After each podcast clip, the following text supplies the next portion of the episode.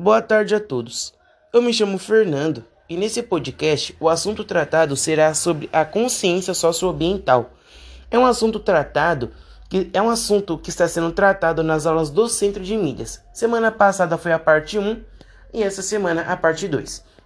Eu estou fazendo esse podcast, né, que eu, que eu, que eu irei enviar para minha professora de geografia para que ela possa me avaliar.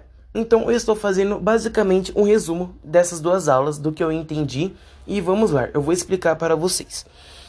Aqui no Brasil foram tomadas algumas iniciativas, né, da disponibilidade de almejar aquele processo em 2022.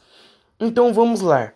A regulamentação dos instrumentos econômicos da Política Nacional de Resíduos Sólidos, a regulamentação da recuperação energética e, de, e dos resíduos sólidos urbanos, a regulamentação da cobrança pelo uso da água, incluindo mecanismo de aplicação responsável de arrecadação, a regulamentação e estruturação de um mercado de reuso de água, o aumento da eficiência da gestão das águas para mover mais segurança hídrica para os, os setores usuários, e a estimulo e, a, e o estímulo a aplicação do uso econômico e sustentável da biodiversidade e dos recursos florestais, e entre outros.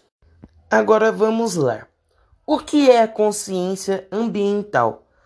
A consciência ambiental nada mais é do que compreender o meio ambiente em sua totalidade e as consequências que certos atos no cotidiano podem causar a ele e também entender que a sobrevivência dos ecossistemas depende do coletivo.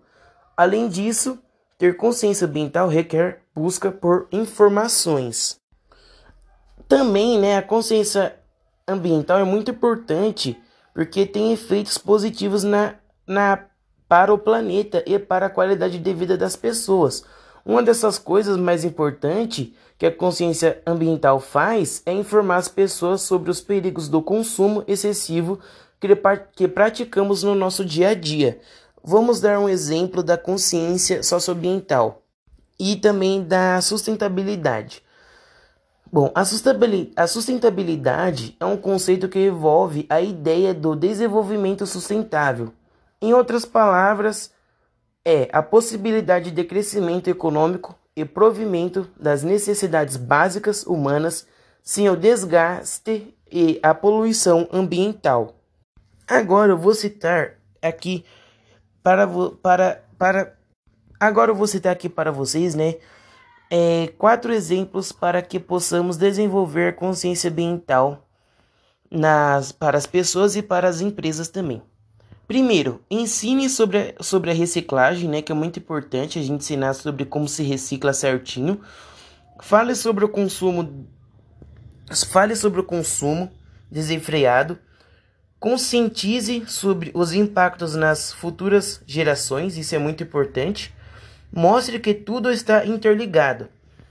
Então, isso é muito importante a gente falar para as pessoas, né, que temos que começar a cuidar do nosso planeta porque no futuro, quem vai quem vai estar aqui é os nossos filhos, é os nossos netos. Então a gente tem que é, deixar um mundo melhor para eles, para que eles não venham sofrer consequências, né?